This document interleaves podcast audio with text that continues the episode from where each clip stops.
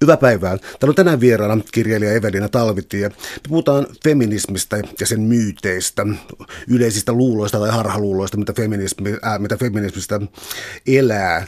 Tota, tehdäänkö tällainen nopea profiili, eli myytti numero yksi. Feministit vihaavat miehiä. Mikä tämä, elääkö tämä myytti ja tota, miten se tulee vastaan ja ää, miten sitä voisi ikään kuin lähteä kumoamaan, jos siihen on tarvetta? Se on varmaan yksi näistä minun ja Marianin kirjan sitkeimmistä myyteistä, siis mitä me siinä, siinä käsitellään, että se on jo, jollain tavalla hyvä, hyvin syvällä tässä, tässä niin tasa-arvoon ja feminismiin liittyvässä keskustelussa. Ja se toimii aika hyvin sellaisena keskustelun torppaajana, koska jos silloin, silloin tota, jos, jos tavallaan lähdetään siitä, että, että se, se tyyppi, joka, joka haluaa puhua tasa-arvon puolesta ja, ja käyttää siinä työvälineenä feminismiä, että jos hänen, hänen motiivinaan on miesviha – siitä on aika vaikea lähteä, lähteä niin kuin eteenpäin, et, et koska se on, se on niin kuin, tässä ajassa, missä me eletään, niin se on, se on suurin piirtein niin kuin järjetön ajatus, että se feminismi, minkälaista se on nykyään ja, ja mitkä on se tavoitteet ollut aina, että se, että se voisi perustua millä tavalla vihaan, koska tota, viha nyt muutenkin ylipäätään minkään, minkäänlaisena niin kuin työvälineenä tai minkään, minkään niin kuin tavoitteen pohjana, niin sehän on tunnetusti aika huono.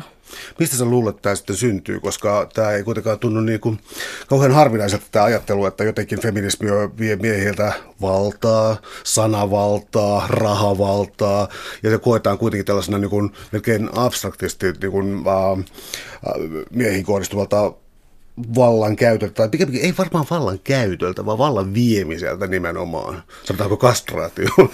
tota, vie miehet tällaisen aseman. Mistä sä luulet, että, mä kysyn nyt ikään kuin miesten puolesta, mistä sä luulet, että tämä syntyy tällainen näennäinen vastakkainasettelu, joka ei välttämättä ole perusteltavissa?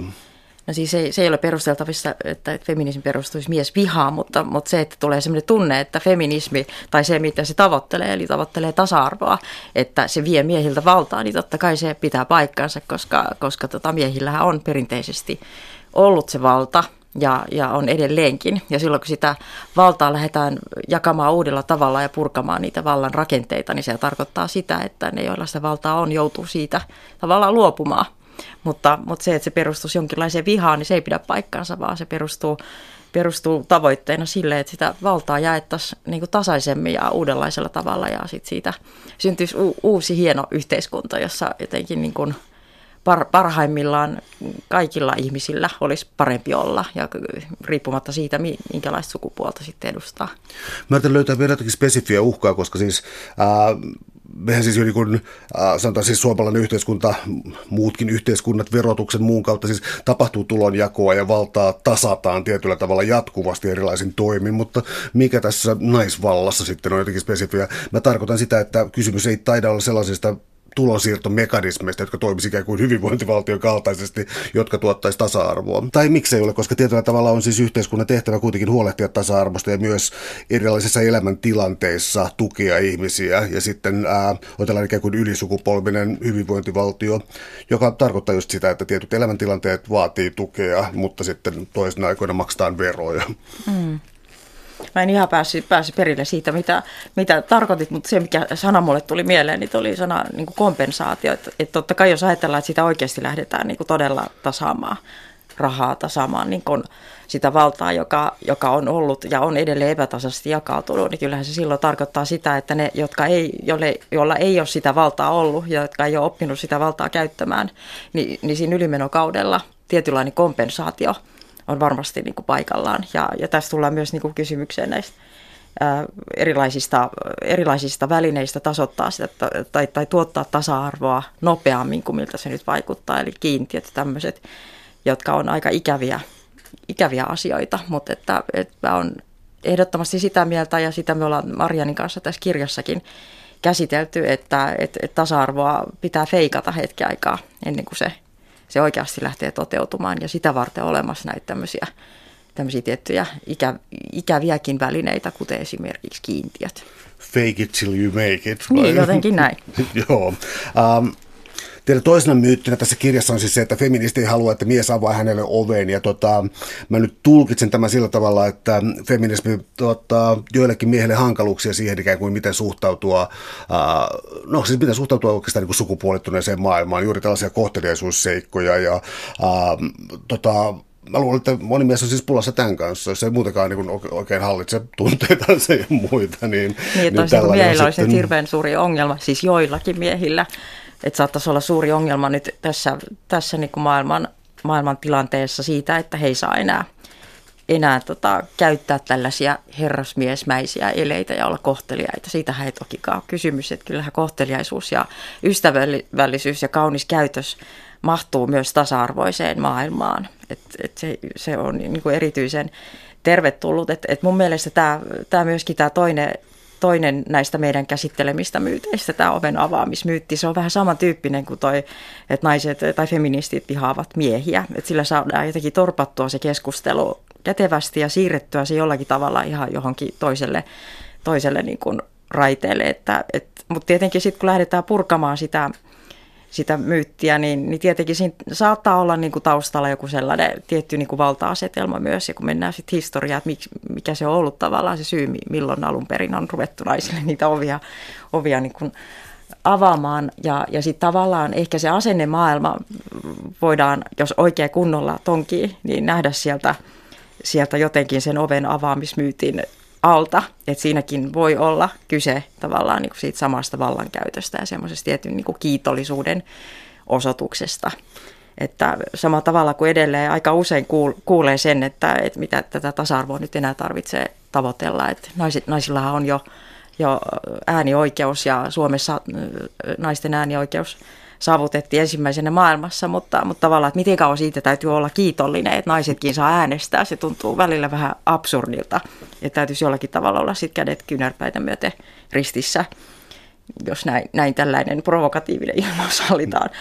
se tuntuu jotenkin vähän hassulta, että siihen palataan niin kuin uudestaan ja uudestaan. Ja siinä on ehkä taustalla vähän sellainen, tietty kuitenkin sellainen valta-asetelma ja sellainen, että, että täytyy olla kiitollinen siitä, että saa näitä kuitenkin perus niin kuin ihmisoikeuksia, perus niin kuin sivistysvaltioon liittyviä asioita, että me naisetkin saadaan, saadaan niitä nykyään käyttää.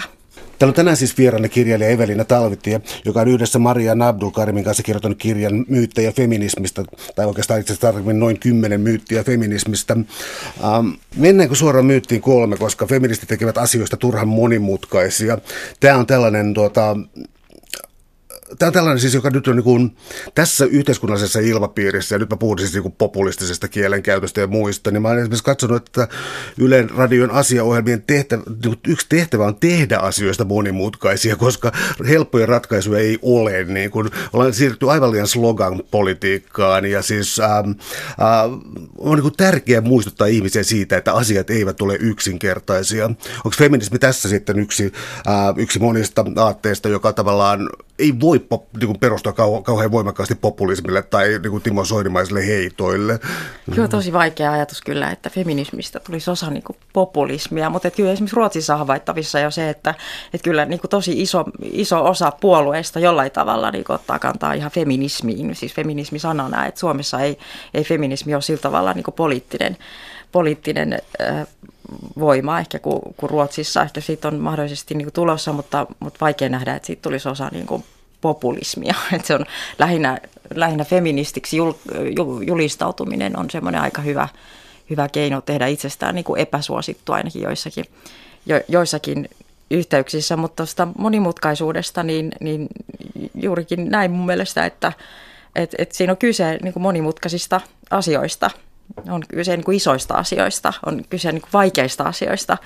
Et, et vaikeat, vaikeisiin asioihin harvemmin on semmoisia ihan yksinkertaisia helppoja ratkaisuja. Ja, ja feminismihän on, on niin perimmiltään vallankumouksellinen aate, joka pyrkii murtamaan yhteiskunnan rakenteita, niin eihän se silloin, niin kuin, tai, niin kuin huomataan nyt, että sehän vie aikaa ja, ja, ja tasa-arvo kehitys kulkee eteenpäin ja sitten se taantuu ja, ja se on tämmöinen niin kuin prosessi, mutta mulle itselleni se feminismi on, on niin kuin tavallaan semmoista – se on siis vaikeaa ja se on, on sellaista, joka, joka tota, ei päästä niin kuin ihmistä helpolla. Siinä täytyy aina niin kuin ajatella tai pyrkiä ajattelemaan loppuun asti, että siihen ei riitä niin kuin, vaan se, että todetaan joku asia, että se nyt vaan on niin kuin näin, koska se kuuluu olla ja sen, sen luontaisesti kuuluu olla näin, vaan, vaan täytyy mennä niin kuin asioiden taakse ja, ja tota, niihin rakenteisiin ja, ja jaksaa jotenkin kysyä, että, että miksi näin on ja miksi ei voisi olla niin kuin toisin ja, ja sitten vielä vaikeampaa, että mikä, mikä ne asiantilat sitten saisi muuttumaan. Miten tuo nimeäminen sitten, koska siis vaikuttaa siltä, että Suomessa moni puhuu niin, että en ole feministi. Lähtölause on, että en ole feministi ja sitten ruvetaan purkamaan jotenkin asioita ja mä en yritä tässä kerätä mitään ää, irtopisteitä tai muuta, mutta mielestä niin lähtökohta, mun mielestä se lause kuuluu, niin totta kai olen feministi, mutta siis mielestä niin lähtökohta on niin päin, enkä nyt siis pyritä se pisteiden keruuseen, mutta sitten on hyvin erilaisia feminismejä ja joitain tuollaisia yhteiskuntateoreettisia feminismejä, joita, joita mä esimerkiksi niin tunnen niin kuin, tunnen vieraaksi, enkä oikein ymmärrä sitä ajatuksen juoksua. Mutta lähtökohta on tietysti siis niin kuin vähintäänkin tasa-arvofeminismi ja siitä lähteminen. Mikä tämä nimeäminen on ja onko sillä Suomessa jotenkin erityisen ilkeä kaiku? Vaikea ehkä sanoa, että onko siinä Suomessa erityisen äh, ilkeä kaiku, mutta kyllä siinä niin kuin sellainen sellainen ehdot, ehdottomasti edelleen on, ja siitähän tämä just kertoo tämä, että, että, että kannatan tasa-arvoa, mutta en ole feministityyppiset tämmöiset hokemat, mitä aika usein edelleen kuulee niin kuin Suomessa, mutta että, että, että mä koen, että se aika usein myös liittyy siihen, että ei varsinaisesti oikeasti edes tiedetä, mitä se, tai ei, sanotaan, että ei ole ollut sen vertaa sitten kiinnostusta, että olisi siihen perehtynyt. Ja toki sitä feminismiä on hyvin monenlaista, on olemassa tosi paljon, koska se on myös tieteenala, siis sukupuolen tutkimus, siitä on olemassa niin kuin vaikeita vaike, vaikeaksi niin kuin, koettavaa teoreettista kirjallisuutta paljon ja, ja, ja se koetaan niin kuin sitä kautta jotenkin vaikeaksi, mutta toisaalta sitten se juuri tämä, tämä hokema irtoaa aika helposti, että ei sitten haluta olla, olla niin feministä. Ja mulle henkilökohtaisesti se on ihan sama, miksi ihmiset itseään niin nimittää ja jos ei nyt halua kutsua itseään feministiksi, niin mikä siinä, mutta, mutta se on ehkä jollain tavalla paljastavaa, että, että pitää jotenkin alleviivata sitä, että minä nimenomaan en ole feministi, koska sitten on niin kuin valtava määrä kaikenlaisia muitakin ismejä ja vegetarismeja ja kaikenlaisia muita, mitä voisi vois niin ajatella, että ihmisten täytyy joka eri yhteyksissä niin kuin muistaa mainita, että mitä, mitä mä en ole. Että musta on jotenkin sitten kuitenkin kiinnostavampaa ja luonnikkaampaa, että keskittyy niihin asioihin, mitkä – mitkä on niin tärkeitä tavoitella, eikä, eikä siihen, että mitä ei ole, koska se on vähän myös sit sitä, että haluaa ehkä osoittaa, osoittaa siihen suuntaan, missä sitä feminismiä pesii, että haluaa jotenkin niin irrottautua, että siinä on joku tällainen stigma sitten olemassa. No tässä kirjassa noin kymmenen myyttiä feminismistä. Tässä nousee esiin ainakin neljän tyyppistä feminismiä. Voisitko valottaa, minkälaisia erilaisia feminismin muotoja on, tai mitkä niistä on keskeisimpiä tai tärkeimpiä? No tällä hetkellä puhutaan aika paljon intersektionaalisesta feminismista, mikä, mikä on, on tavallaan niin kuin tulosta siitä feminismin kehittymisestä, että kun on näitä erilaisia aaltoja, aaltoja, että ihan samalla tavalla kuin ajat muuttuu ja yhteiskunta ympärillä muuttuu, niin se feminismi täytyy, täytyy muuttua. Ja tällä, tämän päivän niin kuin feminismi pyrkii ottamaan mahdollisimman äh, hyvin huomioon kaikenlaiset erilaiset ihmisryhmät, kaikenlaiset niin kuin, sukupuolet, kaikenlaiset sukupuolettomuudet, eikä enää, kysy, enää puhuta niin kuin siitä niin korostetusti, että mitkä on niin kuin naisten oikeuksia tai että miten naisten asemaa parannetaan, mutta totta kai naiset on edelleen, edelleen jos ajatellaan globaalisti, niin naisten asemassa on ihan valtavasti korjattavaa ja myös Suomessa, että, että kyllähän naiset on, on niin kuin ydi, ydi, ytimessä edelleen siinä, siinä feminismissä. Ja sitten jos ajatellaan niitä kaikkia niin kuin marginalisointeja, mitä, mitä voidaan maailmassa tehdä, jos ajatellaan, että on vaikka musta kehitysvammainen nainen, että miten monta tämmöistä niin kuin, marginalisoivaa ja, ja, ja tota, sen tyyppistä roolia, mikä, mikä tekee sen asema haavoittuvaksi, niin miten monta päällekkäistä semmoista on esimerkiksi olemassa. Että kyllähän feminismia on niin kuin paljon myös arvosteltu siitä, että, että se jossain vaiheessa on lähtenyt liikaa niin kuin keskittymään, keskittymään tämmöisten niin kuin valkoisten keskiluokkaisten heteronaisten asemaan, mikä nyt on ehkä muutenkin yhteiskunnassa vallalla. Et mun mielestä tämä nyt jotenkin summaa niin kuin se, että, että miten se feminismi on aikaa myöten niin kuin kehittynyt. Ja, ja, ja tällä hetkellä pyrkii ottamaan mahdollisimman laajasti erilaiset ihmisryhmät huomioon. Sehän ei todellakaan ole mikään helppo tavoite. Jossain varhaisessa feminismin muodossa siis kritiikin niin yleinen lähtökohta oli se, että naiset lähestyvät miehiä olemukseltansa ja habitukseltansa ja muuta. Mistä tällainen lähtee liikkeelle? Tai hetkinen on huono kysymys, mistä mm. tällainen lähtee liikkeelle, mä muotoilla jonkun paremman, mutta onko tässä ollut se sellainen uhka, että ikään kuin naiset tulee politiikan kentälle ja vanhastaan tällaiselle niin miehiselle foorumeille ja sitten kyseenalaistetaan heidän sukupuoli-identiteettiä mm. sekin jopa tällaisella julmalla tavalla? Mm. Niin toi kaikki liittyy siihen roolittamisen ja sukupuolittamisen niin kuin merkitykseen, että et, et tavallaan se, että minkälainen, minkälainen se naisen kuuluu olla, hänen pitää niin kuin toteuttaa sitä naisen ideaalia, jotta hän pystyy, pystyy niin kuin toteuttamaan sit jotakin muuta, vaikka työelämässä, niin työelämään liittyvää roolia, että pitää niin kuin ne molemmat asiat pyrkiä jotenkin toteuttamaan. Mutta joo, tämmöistä keskustelua on myös niin kuin käyty. En mä usko, että ehkä enää niin paljon. No itse asiassa ei siitä ole hirveän montaa vuotta, kun perussuomalaisten puoluesihteeri mainitsi, että Suomessa että hän on huolestunut siitä, että tasa-arvo on edennyt liian pitkälle ja naiset alkaa jo ulkoisestikin muistuttaa miehiä, mikä, mikä jotenkin kuulosti miltei niin kuin koomiselta. Että ensinnäkin se ajatus, että tasa-arvo, miten tasa-arvo voi, voi mennä liian pitkälle – ja, ja, ja miten se niin kuin tulee sitten esille, että nainen muistuttaa miestä, minkä, mitä naisen pitää muistuttaa, miltä naisen pitää näyttää 2010-luvulla, että onko se edelleen, ollaanko me edelleen niin kuin tällaisessa. Ja, ja se, että jos nainen ei sitten muistuta, muistuta sellaista 1950-luvun naista, että jos se on liikaa, liikaa siitä niin kuin, muuttunut johonkin suuntaan, niin se koetaan jopa, jopa niin, niin kuin isoksi yhteiskunnallisiksi ongelmaksi, että jonkun puolueen puolueen sihteeri – joka vielä itse sattuu olemaan naispuolinen, niin hän kokee, että se on tärkeää ottaa semmoinen esille, niin kyllähän se on hirveän paljastavaa, että mikä se on se semmoinen niin ajatus siitä, että mikä se naisen, naisen paikka on ja mikä se naisen hapitus pitää olla, jotta, jotta hän niin kuin sitten mukaan pystyy oikeasti toteuttamaan sitä naiseuttaan, niin kyllähän se jää varsin niin kuin kapeaksi se, se, tila, missä pystyy liikkumaan. Sä mainitsit 1950-luvun, mä mietin just kahta mahdollista ajatusta, 1800-luvun loppua, 1950-lukua. Äh, Tämä sivuaa sitten samalla sitten yhtä kysymystä, joka on se, että Suomi on jo tasa-arvoinen maa. Niin tota, synnyttääkö tämä sitten tällaisen harhaluulon, että Suomi on poikkeuksellisen tasa-arvoinen maa, jos suunnilleen yhdessä, oliko sen Uuden-Seelannin kanssa, tehtiin näin radikaalia parlamentaarisia tota, uudistuksia. Eli onko tällainen sitten niin kuin kova suomalainen, nyt mä en tarkoita kova negatiivisessa, vaan niin kuin sitkeä tällainen kova suomalainen nainen niskavuori myytti, niin tota, onko se jotenkin sen perua? Niin kyllä se varmasti saattaa tämmöisiä arkkityyppejä olla niin kuin taustalla, siis jos ajatellaan nyt, jos, jos nyt voidaan ajatella Suomea sitten tämmöisenä ehänä kansakuntana, jolla on se oma niin kuin, story siellä taustalla, niin kyllähän täällä on sellainen, että kyllä sen huomaa välillä sen tietyn semmoisen niin niskavuoren heta tyyppisen niin ajattelutavan, että täällä ei niin kuin, turhaan, turhaan valiteta että et, et täällä ei mitään niin kuin uhreja olla ja, ja täällä niin kuin suomalainen nainen kyllä niin kuin pystyy, että se on niin vahva. Ja, ja, ja sitä taustaa vasta ehkä semmoisten niin epäkohtien esiin nostaminen, niin se saattaa vaikuttaa, vaikuttaa jotenkin niin kuin valittamiselta tai turhalta nillittämiseltä tai, tai näin.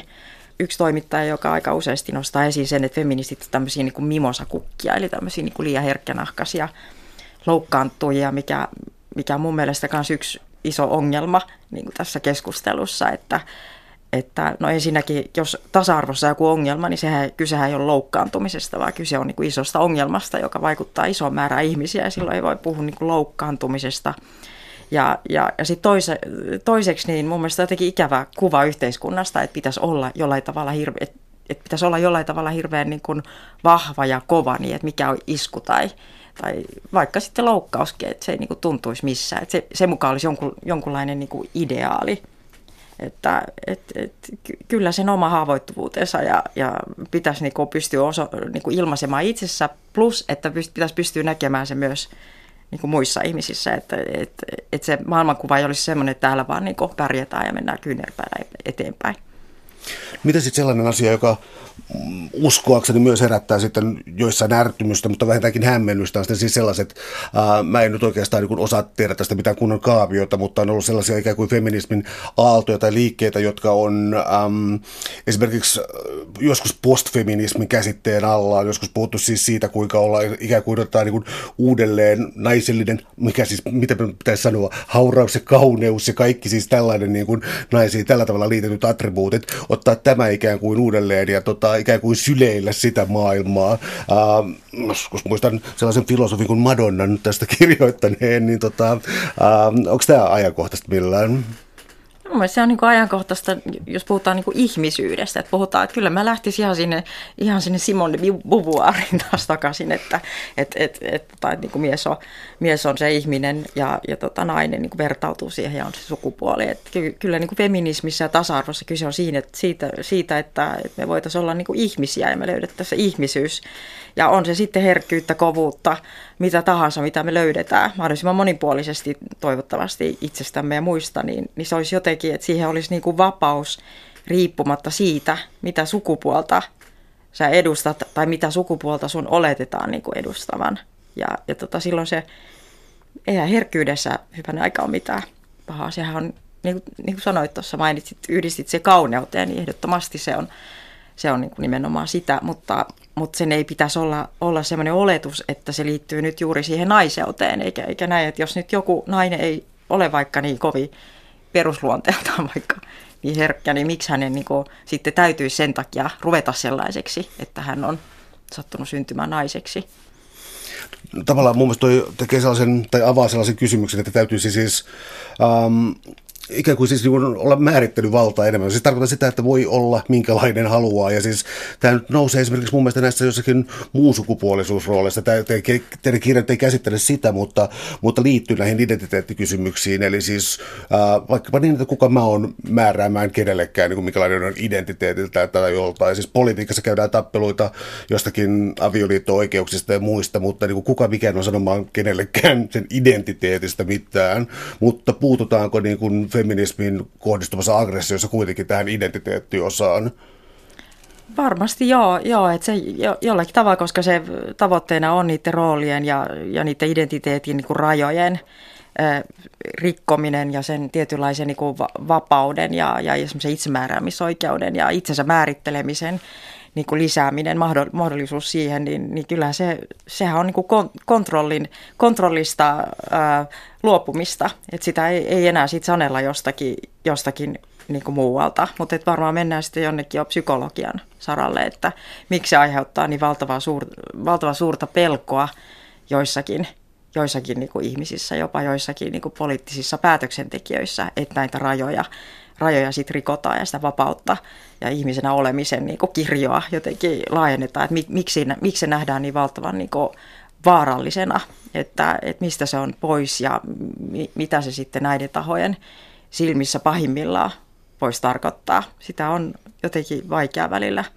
välillä ymmärtää, mutta että kyllä sen helposti jonkin, jonkinlaiseksi peloksi, peloksi ja hallinnan, hallinnan tarpeeksi, vallan tarpeeksi niin kun tulee helposti tulkinneeksi. Tuo mielenkiintoinen näissä konservatiivisissa ajatuksissa siis äh, hiem, tota, on aikoinaan hieman tutkinut siis tuollaisia uuskonservatiivisia liikkeitä. Ja tota, mutta siis tämä ajatus siitä, että niin kun, ää, asioista ei voi puhua niiden oikeilla nimillä, joka tietyllä tavalla kumoutuu sillä tavalla, että asioilla ei ole oikeita nimiä, ne muuttuu historian kulussa. Ja toinen on sitten tämä siis kristillisessä muodossa se, että Jumala loi maailman kaikessa erilaisuudessaan, siis seproiksi ja muiksi ja tällä, niin kuin ihan mitä tahansa, seproja, norsuja, miehiä naisia. Ja on olemassa jonkinlainen alkuperä alkuperäinen järjestys, joka on moninainen, ja tätä ei saa rikkoa. Siis pelätään, mm. että tapahtuu joku ihme degeneroitumisprosessi, niin. ja tuleeko tällaista vastaan? No kyllä varmaan sitten, jos mennään niin kuin näihin luomiskertomuksiin ja, ja, ja just tällaisiin niin konservatiivisiin ää, piireihin, yhteisöihin, niin kuin ihmisryhmiin, jotka jotenkin perustaa sitten sen koko ajattelunsa juurikin tälle, niin, niin, niin silloinhan se on silloinhan se on aika lailla niin kiveen hakattu ja, ja sitä, sitä keskustelua on aika vaikea kyllä sitten käydä. Ja, ja tota, jos ajatellaan nyt feminismiä, niin, niin tota, ehkä itse on tehnyt semmoisen rajan sitten siihen, vaikka on, on tämmöinen julkinenkin päänaukoja tässä, tässä aiheessa, niin että tavallaan tunnistaa se hetken, kun se on jollakin tavalla turhaa. Että et ne on niin kaukana toisistaan ne, ne tota, ne ajatukset ja se maailmankuva ja se koko arvomaailma lähtee niin, niin totaalisesti eri, eri suuntiin, mutta että ehkä, ehkä kuitenkin niin kun, jos ajattelee tota nyt keskustelutasolla, niin semmoisen niin kuin myötätuntoisen asenteen niin kuin omaksuminen, niin mun mielestä feminismi tarjoaa sillekin, se, sillekin pohjaa. Et jollakin tavalla, vaikka se onkin tosi hankalaa, koska asettua toisenlaiseen erilaisessa todellisuudessa elävän ihmisen niin kuin saappaisiin, niin se, että edes niin kuin yrittää tai jotenkin yrittää niin kuin miettiä sen, sen toisen niin kuin näkökulmasta, niin, niin se on mielestäni kyllä hyvin tärkeää. Täällä on tänään siis vieraana kirjailija Evelina Talvitie, joka on yhdessä Marian Abdulkarimin kanssa kirjoittanut kirjan Noin kymmenen myyttiä feminismistä. Um, esiin tulee luvussa neljä sitten, että femini, feminismi tappaa ilon elämästä. Ja mä luulen, että tämä on myös tällainen, siis mun, tämä on vähän hankala nyt mun puhua, koska siis mä olin sanomassa, että tämä on meille miehille tällainen niin kuin yleinen, mutta en, en mä voi puhua siis niin kuin, niin kuin yleisesti miehistä tässä näin. No, mutta jos niin kuin, niin, siis mutta niin, valtiotieteen tohtorina ja niin, yleinen, niin, niin, valtiotieteen niin, tohtoreiden piireissä. Näin on joo, meille tämä on täyttä tuskaa, mutta tota, tämä ilon tappaminen, siis tarkoittaako se sitä, että että taas kysytään ikään kuin siis pelkopuolelta, että tarkoittaako se sitä, että kaikenlainen riiaaminen ja, siis erilainen niin flirttailu, kaikki tämän kaltaiset asiat, niin ne onkin yhtäkkiä joko kiellettyjä tai ainakin ollaan täysin epätietoisia siitä, että miten asioihin pitäisi suhtautua. Sä viittaat nyt varmastikin tähän MeToo-kampanjaan ja siitä heränneeseen niin keskusteluun. Se on ehkä vähän eri, eri suunta kuin mitä me ollaan tuossa kirjassa käsitelty, mutta sinänsä niin kuin mielenkiintoinen just toi, toi pelko siitä, että nyt ei voi enää flirttailla. Ja se, se jotenkin kuulostaa mun korvissa miltei niin kuin koomiselta, koska jollakin tavalla mä, mä niin kuin, tämän suomalaisen ilmapiirin ja sen asennemaailman, mä en koskaan niin kuin kokenut tätä kauhean semmoiseksi hersyväksi ja flirttailua niin kuin pursuavaksi pursuavaksi tota, ympäristöksi, että et mä en tiedä, missä ne kaikki on ollut, jotka hersyvästi ja iloisesti flirttailee nämä miehet, että ne, ne on ehkä ollut sitten jossakin muissa piireissä kuin, kuin missä mä olen, mä olen itse niin kuin pyörinyt, mutta, mutta sillä haluaisin niin kuin lohduttaa kaikkea, että ei, ei feminismi eikä, eikä tota Me Too-kampanja tule flirttailua niin kuin tappamaan tästä maailmasta, mutta niin kuin häirintä, seksuaalinen häirintä ja, ja epäystävällinen ja, ja tota, väärällä tavalla valtaa käyttävä käyttäytyminen, se takuulla tulee niin kuin, ja, ja tappaa kaikenlaisen niin kuin erotiikan ja flirttailun, koska sillä ei ole mitään tekemistä niin kuin, ää, e-, erottisen lähestymisen kanssa, vaan sillä on kaikki tekeminen sen niin kuin vallan kanssa ja ne ei vaan niin kuin sovi samaa saman, saman niin kuin asiaan, mutta, mutta toi, mitä, mitä me tuossa kirjassa ehkä enemmän käsitellään liittyen tuohon, että se tappaa, tappaa ilon elämästä, että myyttinä siis olemme sen esittäneet, niin, niin kyllähän se liittyy tähän tiettyyn mielikuvaan, mikä on feministeissä, että ollaan semmoisia ilottomia ilottomia tiukkapipoja. Mä oon oikeastaan itse niin kuin tullut siihen tulokseen, että, että pitäisi osata olla semmoinen ilos, iloisesti ja ylpeästi se tiukkapipo, koska ei siitä tiukkapiposuudesta pääse mihinkään. Sitähän se, sehän on vähän niin kuin nillittämistä tämä feminismi, että sun pitää olla tosi tarkkana ja, ja niin kuin siinä tulee sitten vähän sellainen, sellainen ehkä asenne, että sä jotenkin pongaat ja tarkkailet ja luet tätä maailmaa, niin kuin, että mistä kaikkialta täältä löytyy sitä seksismiä ja missä kaikkialla se, se semmoinen niin kuin epäoikeudenmukaisuus pesii, niin kyllähän se tietyllä tavalla – tuo semmoista niin kuin myös vaka, vakavuutta, mutta eihän se toki sitä tarkoita, että, että, että feministien elämä olisi jotenkin, jotenkin niin kuin ilotonta. Että kyllä mä tunnen paljon hyvin humoristisia ja hauskoja feministejä. Miten toi Me kampanja siis... Um, Mm, siis mulla on ollut sellainen pieni aavistus nyt siitä, että siis se on ollut jonkinlainen siis paise, joka on puukastu vihdoinkin, ja nämä on nyt niin valtavia nämä järjestykset, mitä siinä on. Uh, ilmeistä on, että jotkut pelkää sitä, että se on mennyt jotenkin liian pitkälle, mutta ei, ei, uh, en nyt ihan allekirjoita sitä näkemystä, mutta luuletko, että tässä on nyt tällainen muutaman vuosikymmenen ehkä niin tärkein muutos kenties nyt käynnissä?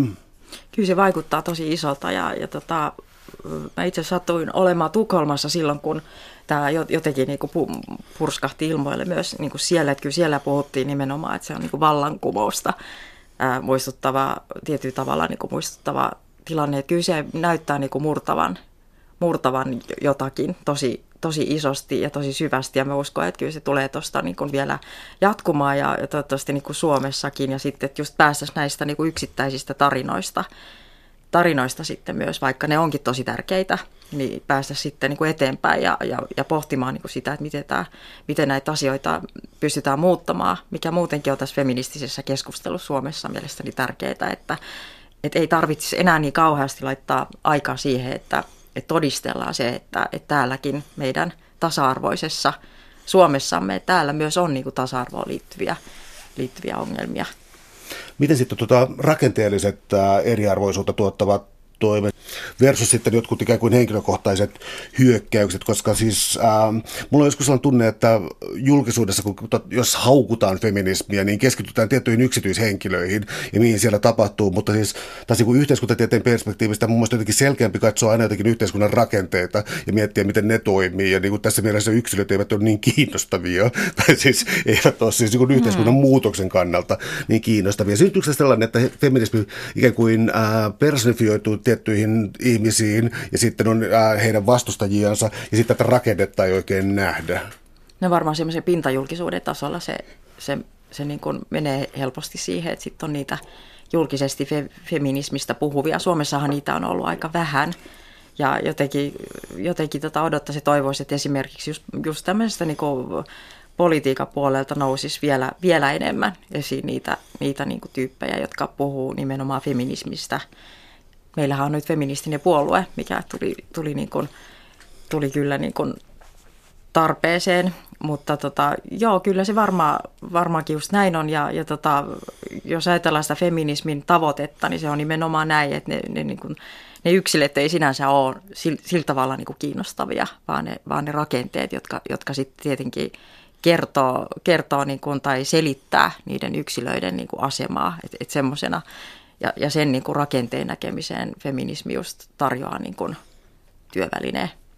Entä mistä se tulee, tai tuntuisi tulevan sellainen ikään kuin nollasumma peli, äh, kuva miesten ja naisten välisestä asemasta yhteiskunnassa? Siis tarkoitan sitä, että jotkut ikään kuin argumentoi feminismiä vastaan sillä, että miehillä jotkut asiat on vielä pahemmin ja, ja, ja syrjäytyneisyys koskee enemmän nuoria miehiä, korkeakoulu, koulutus on muuttunut muutamassa kymmenessä vuodessa huomattavasti naispainotteisemmaksi ja on varmaankin perusteltua sanoa, että jollain asio, niin kuin joissain asioissa miehillä on selvästi niin kerta kaikkiaan kurjat olot, mutta niin kuin kannattaako tätä ottaa, mä tämä on jo johdatteleva kysymys, mutta kannattaako tätä ottaa niin kuin ikään kuin vertailun välineeksi, että, mm. että jos naisella menee nämä asiat huonosti, niin kyllä miehilläkin. Eli mä tiivistän, eli tota, onko siis miesten ja naisten erilaisten äh, yhteiskunnallisten ongelmien vertailu mielekästä tai kilpailu mielekästä? No se, ei ole, se on ehkä siinä mielessä vähän pöljää, koska sitten jos lähdetään sellaiseen keskusteluun, että, että miehilläkin on niin kuin nämä nämä asiat niin kuin pahemmin, ja tällä sä nyt puhun näiden naisten niin kuin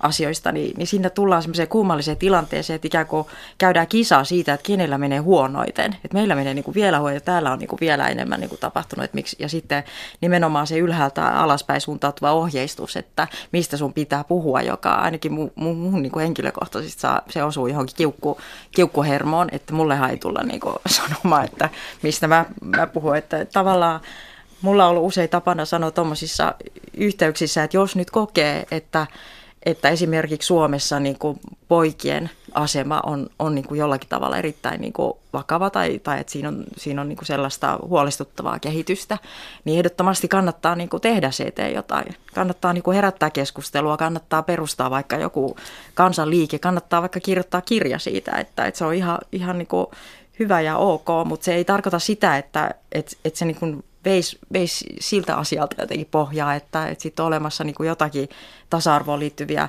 asioita, joissa se ongelmapiste enemmän on niin kuin naisten puolella. Että, että jos nyt ajatellaan vielä sitä feminismin määritelmää, niin sehän tavoittelee niin kuin sukupuolten välistä tasa-arvoa ja yhdenvertaisuutta. Ja, ja silloin, jos se tasa-arvo etenee, niin, niin silloinhan se hyödyttää kaikkia sukupuolia. Että se, et jotenkin mä koen, että, että aika usein tämmöisten argumenttien esittäjien motiivi on ehkä joku muu kuin se, että oikeasti halutaan niin kuin tehdä siitä yhteiskunnasta tasa-arvoisempaa. Eli se suuntautuu niin kuin jotakin vastaan enemmän sitten kuitenkin kuin jonkun puolesta, vaikka siinä käytetäänkin tavallaan sitä, sitä lähtökohtaa, että, että just että niin poikien asemassa jotakin korjattavaa tai, tai miesten asema vaikka sosiaali, siis tämän tyyppisissä tilanteissa, kun puhutaan huoltajuudesta näin, että se on niin kuin huonompi. Se on aika tyypillinen argumentti näissä keskusteluissa, mutta että, että nehän on kaikki sen saman ää, epätasa-arvoisen yhteiskunnan niin kuin ilmentymiä ihan samalla tavalla. Että silloin se, nimenomaan se väline siihen on, on niin kuin tuoda sitä tasa-arvoa suku, sukupuolten välille. Tuossa välillä jo mainitsit itse asiassa tota, ikään kuin kilpailu siitä, kummalla menee huonommin, eli sitten tulee esiin kysymys uhriutumisesta, joka on yksi näistä myyteistä, mitä feminismiä vastaan oikeastaan esitetään. Eli mikä tämä uhriutumiskilpailu on? En, nyt mä en tarkoita niin sukupuolten välillä, vaan ää, miksi feministiä syytetään tällaisesta uhriutumisesta. Mm. Niin, mun mielestä sekin on myös, myös sellainen, niin kun, liittyy tähän jo, jollakin tavalla tähän niin kuin vaientamisen – tällaiseen tekniikkaan, mitä myös niin kuin, tämä Me Too-kampanja on tosi ansiokkaasti ollut purkamassa. Eli, eli se vallan väärinkäyttö ja, ja tämmöinen seksuaalinen häirintä, niiden niin kuin jatkuminen, niin, niin se jatkuminen on mahdollista sen takia, että voidaan luottaa siihen, että se uhri pysyy hiljaa. Ja, ja, ja sitten just se, että sehän ei ole millään tavalla niin kuin mukavaa, ei, ei, ei meistä kukaan halua olla uhri, koska sehän on niin kuin sellainen reppana ja säälittävä. Ja sehän, sehän niin kuin, se, sehän just niin kuin johtaa siihen, siihen niin kuin vaikenemiseen.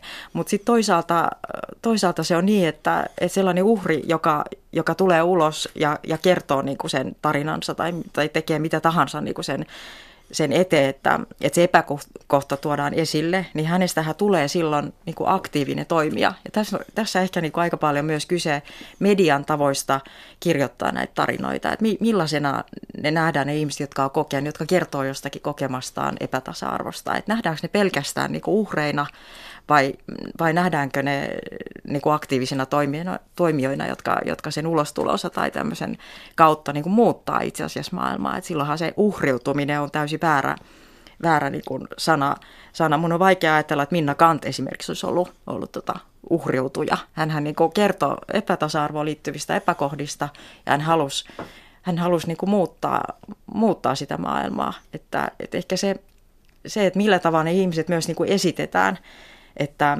että ihmiset on, on niin kuin paljon muutakin kuin ne pahat, pahat asiat, mitä heille niin kuin tapahtuu, mutta aika usein ne tarinat menee sitten niin kuin pelkästään siihen ja sen jälkeen sitä ihmistä ei nähdä minä muuna kuin semmoisena niin uhrina. No Minna Kantissa voisi pysytellä vielä hetken aikaa, koska siis tässä kirjassa noin kymmenen myyttiä feminismistä. Ää, tässä on tällainen ikään kuin viitteenomainen historiallinen kertomus. Eli tässä kulkee ää, tota, suomalaisia naiskirjailijoita, naisajattelijoita tuolta tota, 1800-luvun loppupuolelta 1900-luvun alkuun ja ähm, äh, vaikuttaa siltä, että silloin oli Suomessa kuitenkin sen kaltaista naisasialiikettä ja feminismiä, jolla on niin kuin suora yhteys nykypäivään, että on turha korostaa katkoksia, vaan, vaan että siellä on voimakkaita suomalaisia hahmoja. Niin, no mä, mä näen heidät, Minna Kantit ja, ja mu, muut niin kuin vaikuttajat menneiltä vuosisadoilta, vuosikymmeniltä, niin mä näen heidät semmoisena niin tienraivaajina, joille me kaikki ollaan jotakin vähän velkaa. Ja, ja, ja se on yksi syy, minkä takia esimerkiksi nimenomaan niin kuin haluaa käyttää tätä feministi sanaa ja feminismi niin kuin asiana on, on mulle tärkeä, koska, koska se on tavallaan myös niin kuin sen, sen kunnioittamista niiden niin kuin aiempien vuosisatojen, vuosikymmenten tienraivaajien kunnioittamista. He on niin tehneet sitä työtään ihan tyysti toisenlaisessa niin kuin, kontekstissa ja yhteiskunnallisessa tilanteessa ja vaatinut ihan, ihan niin omanlaista rohkeutta silloin nousta esiin ja, ja ryhtyä niin kuin tekemään muutosta. Ja esimerkiksi tämä Bell Hooks, afro, afroamerikkalainen tunnettu feministi, niin hän kirjoittaa molemmat nimensä pienellä pienellä kirjaimella juuri kunnianosoituksena niin kuin aiempien aikojen ää, feministeille. No mitä sitten sellainen myytti, että mies ei voi olla feministi, eikä seksisti. mies ei voi olla feministi eikä nainen seksisti. Tämä on varmaan tällainen, joka myös on omia saamaan osan miehistä hämmentyneeseen tilaan. Äh, mihin tämä myytti perustuu? Kyllä mä aika usein kuullut sellaisen ihan, että jossakin tuolla sosiaalisen median keskusteluissa joku on saattanut tulla, tulla niin kuin kommentoimaan, että, että mitä, että voiko oikeasti, että, että ei, ei ole koskaan ajatellut sellaista, että mieskin voisi olla niin kuin feministi. Ja, ja tietenkin se tuntuu jotenkin absurdilta niin kuin itsestä ja siinä sitten kohtaa niin kuin tajua, että miten pienessä kuplassa sitä, sitä niin kuin elää. Mutta joo, silleen silleen se, siihen liittyy tähän, tähän niin kuin myyttiin varmasti sitten ne kaikki muutkin, että feministit vihaa miehiä ja, ja, ja feministi ei halua, että mies saa vaan hänelle opea ja niin kuin tämän tyyppiset ehkä ihmiset sitten, jotka, jotka miettii näitä myyttejä, niin siitähän seuraa sitten muun muassa se, että mies ei voi olla feministi, mutta totta kai meidän kaikkiahan pitäisi olla feministejä sukupuolesta riippumatta. Ja entä nainen seksisti? Niin, mehän ollaan kaikki tämän, tämän niin kuin seksistisen ja, ja tota epätasa-arvoisen ja epäoikeudenmukaisen maailman niin kuin kuvia ja, ja, ja, ja ne kaikki rakenteet ja asenteet ja ne elää meissä, meissä tietenkin kaikissa myös, myös niin kuin riippumatta siitä, siitä sukupuolesta. Että kyllähän sitä itsensäkin saa kiinni semmoisesta tosi luutuneista niin kuin ajatuksista. Ja siihenkin tämä feminismi, feminismi tarjoaa semmoisen niin herättely, herättelykeinon, että tavallaan ää, pystyy lukemaan sitä maailmaa vastakarvaan ja näkemään niitä, siis tavallaan niitä omiakin semmoisia luuttuneita käsityksiä, eihän siinä ole pelkästään muiden syyttelystä tietenkään, tietenkään, niin kuin, tietenkään kysy, kyse, että, että ilman muuta kaikkihan me ollaan seksistejä, koska tämä maailma on, on sillä tavalla rakentunut, mutta, mutta sen takia sitä täytyy muuttaa paremmaksi. No liittyy sitä myös tuohon kulttuuriseen appropriaatioon. Äh, onko tässä siis sellainen raja, että, että tota, tämä liittyy tähän intersektionaaliseen feminismiin mun mielestäni. Eli onko sellainen raja, missä niin kuin erilaisia etnisiteettejä, monia sukupuolia ja niin eteenpäin ää, ei voi silleen niin kuin viattomasti omia tai lainata, miten huvittaa. Onko jotakin sellaista rajaa? Vai onko tämä pikemminkin sellaista niin kuin vastaväite ymmärtääkseni kuuluu, että kaikki kulttuurinen toiminta on lainaa? Mm, mm. No silloin ei tarvitse niin mistään pitää huolta ollenkaan.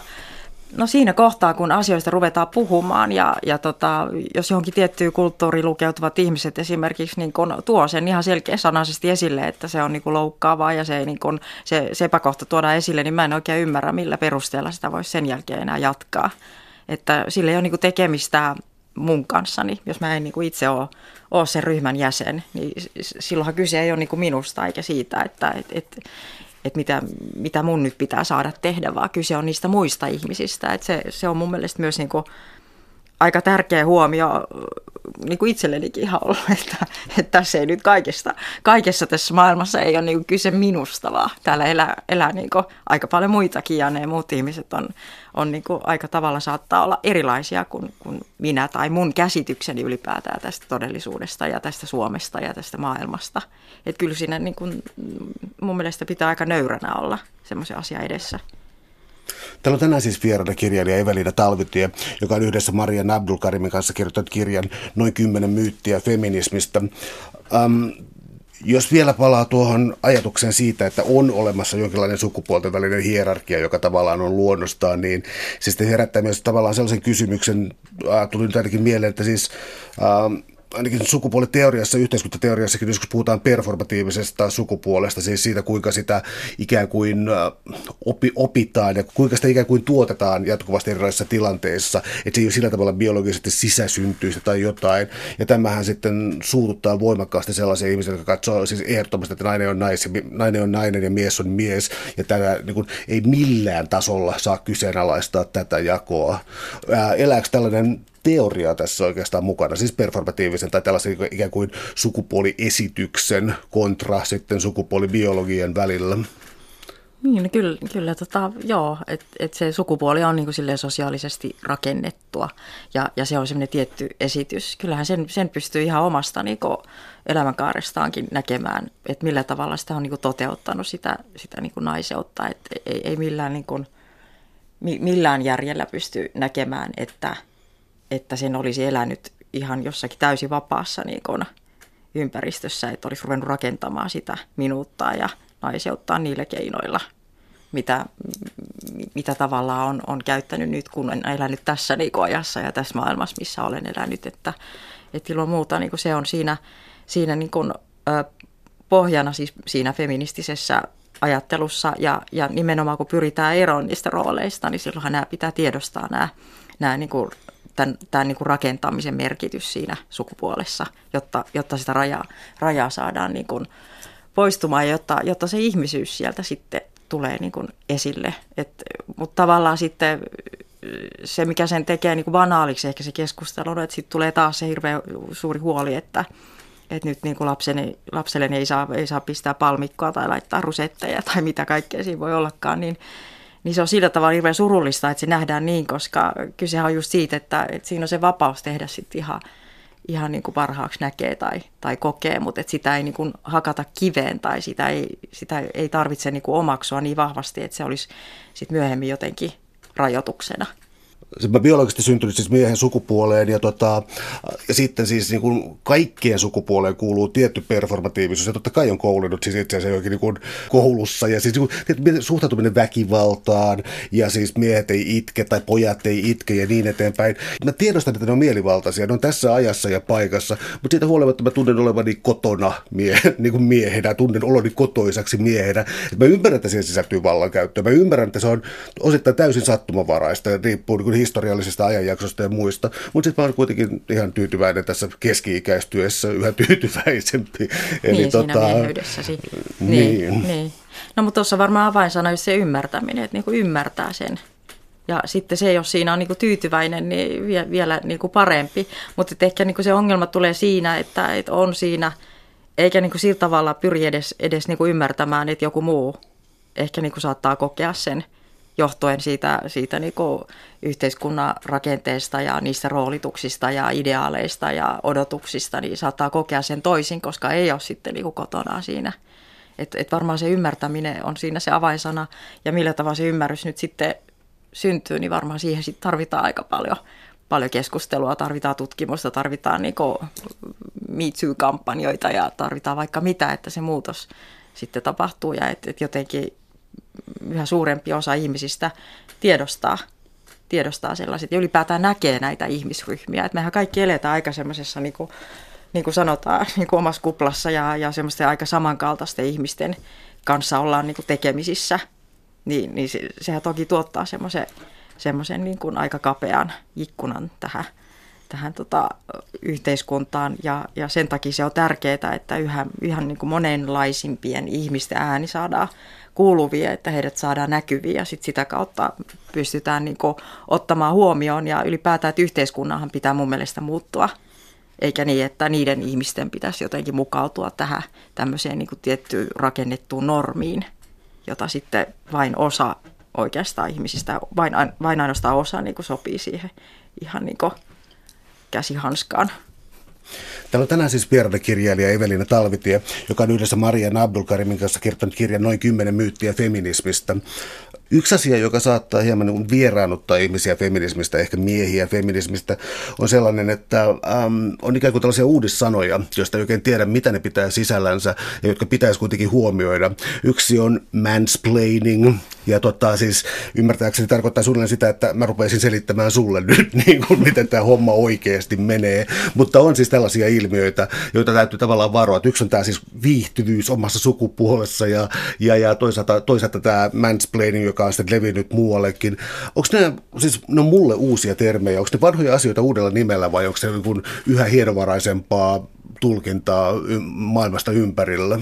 Ne on aina suuria, suuria niin hetkiä, kun keksitään joku, joku nimi ja käsite jollekin, jollekin epämääräiselle ilmiölle, joka on ollut vaikka olemassa ties miten kauan. Että nehän, nehän on sellaisia ja jotka, jotka sitten tietenkin niin kuin mediassa, mediassa on tietynlaisia herkkupaloja ja ne, ne pyörii. Ne on hyvin tärkeitä tuommoiset käsitteet, koska nehän tarkoittaa sitä, että on niin kuin ymmärretty joku ilmiö. Ja, ja, ja se tarkoittaa, että ymmärretään joku ilmiö, niin silloin on usein ymmärretty myös se, se niin kuin rakenne siellä, siellä niin kuin taustalla. Ja sitä kautta, kun sille saadaan sille asialle niin kuin nimi, niin, niin sitä kauttahan se pystytään sitten tiedostamaan ja sitä kautta pystytään niin kuin asioita muuttamaan.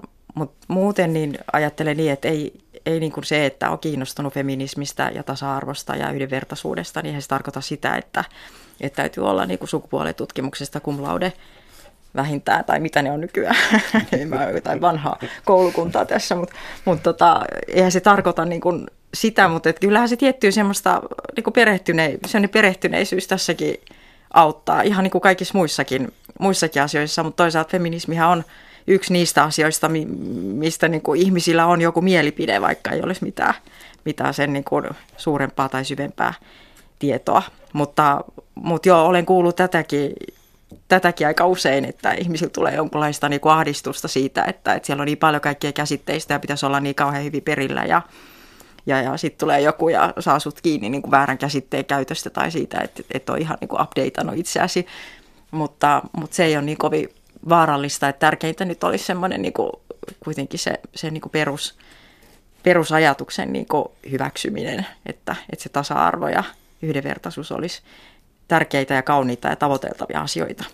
Niin, herää siis sellainen kysymys, että onko feminismi itse asiassa äh, aina siis, tota, onko se aina vähemmistöjen puolella tietyllä, tietyllä tavalla, tekee kaikkien vähemmistöjen, mutta siis sukupuolivähemmistöjen ja äh, oikeastaan siis kirjassa on myös, siis puhutaan tuota, äh, vammaisten liikuntaesteisyydestä ja tällaisesta. Ja äh, onko se että feminismi jos tekee yleistyksen, on ikään kuin sensitiivisempää yhteiskunnalliselle tasa-arvolle tai epätasa-arvolle muissakin asioissa kuin sukupuolen suhteen. Tai sitten jos sukupuolen suhteen, niin on pikemminkin sukupuolin vähemmistö ja nostaa näitä ongelmia esiin ja tuo esimerkiksi sellaisia mielenkiintoisia uusia, tai mulle suhteellisen uusia keskusteluja, niin kuin muun sukupuolisuus, joka on tosi mielenkiintoinen mun mielestä. Mutta onko feminismi tavallaan niin vääjäämättä tällaisten puolella? No feminismihän on niin kuin, äh, sortoa vastaan niin, niin silloinhan se luonnollisesti niin kuin johtaa siihen, että et, et feminismin pitääkin löytää sellaiset niin kuin ryhmät, ryhmät niin kuin yhteiskunnasta, jotka on, on niin kuin sorretussa asemassa, jotka ei, jota ei ole niin kuin nähty tai jota ei ole kuultu. Että et, et si, siinä mielessä kyllä, että et tarkoitatko nyt, että voisiko feminismi olla niin kuin valkoisen keskiluokkaisen heteromiehen puolella. Mun mielestä, mun mielestä niin kuin feminismi on sen puolella, koska se tasa-arvo, niin kuin mä tässä jo niin kuin toistan itseään, niin sehän, sehän niin kuin hyödyttää kaikkia. Mutta totta kai sitten, jos pitää niin kuin tärkeänä semmoista maailmaa, jossa, joka, joka perustuu niin kuin alistamiselle ja, ja vallankäytölle ja, ja näin, niin, niin tota se, silloinhan tämä ei kauhean hyvin skullaa tämä feminismi. Oon miettinyt tota siis toi, mä nyt vähän anekdoottina tai vähän tajunnan virtana tässä ton, ton muun sukupuolisuuden, koska mä tappelin sen kanssa jonkin aikaa, että mä huomasin, että jos tällaisia esiintyy julkisuudessa, niin sellainen luokittelukoneesta valmiina, että niin hetkinen, onkohan toi entinen mies ja nykyinen muu, vai onkohan toi entinen nainen ja nykyinen muu. Hahmoja on TV-sarjoissakin, Billionsissa on aivan mainio tällainen hahmo ja muuallakin, niin mä niin pitkän muutaman kuukauden työn jälkeen pääsin siihen, niin kuin, että, että mun ei tarvitsekaan tietää, kumpi on lähtökohta ja niin kuin mihin on tultu, ja tavallaan se ei kuulu mulle, ja niin kuin saa määritellä itsensä. Onko tämä määrittely, ja joskus käytettiin sellaista termiä kuin identiteettipolitiikka, mä en tiedä, onko se vähän vanhentunut termi, mutta, mutta onko sellaista niin määrittelyrajat, mutta eikö mieli kääntää tämä niin, että määritteleekö muu yhteiskunta tai miehinen yhteiskunta liian strikteihin lokeroihin jotain asioita, jotka tulisi ehkä päästää vapaammaksi, jos mä näin runolliseksi heittäydyn? Niin kyllähän toi sun niin kuin, ää, tunnusta, tunnustautuminen tässä, tässä mun mielestä kertoo just siitä, siitä että, että miten tavattoman niin kuin, ää, niin kuin tarkasti kaikki on jaettu tähän kaksinapaisuuteen, että on miehet ja naiset. Että, että sitten kun tulee niin kuin jotakin muuta sun, sun niin kuin tietoisuuteen, niin sitten sä kuitenkin rupeat niin kuin hakemaan sitä, että hetkinen, että kumpaa tämä nyt on ja kumpaa tämä on ollut. Ja, ja sitten sit kun sä oot aikas niin kuin sitä tehnyt, niin sitten ehkä ehkä tulee sitten se hetki, että ajattelee, että, että mit, mitä merkitystä sillä on. Että miksi, miksi, niin kuin, ja se on se mielenkiintoinen kysymys just, että, että miksi tämä on mulle niin kauhean tärkeää nyt tietää, että, että mit, mitä toi on nyt sitten ollut joskus aikaisemmin, mitä kumpaa näistä kahdesta sukupuolesta. Että se on niin kuin tosi mielenkiintoinen kysymys, että minkä takia se vaivaa mua näin mahdottomasti. Että sitähän se just pyrkii, niin kuin, sitähän se vapautuminen on. Se on niin kuin myös aika epämukavaa sitten niille ihmisille, jotka, jotka on tottunut jotenkin – osumaan siihen normiin, jonka, jonka niin kuin, perustalle kaikki on rakennettu. Suuret kiitos keskustelusta Evelina Talvitie. Oli ilo. Kiitos.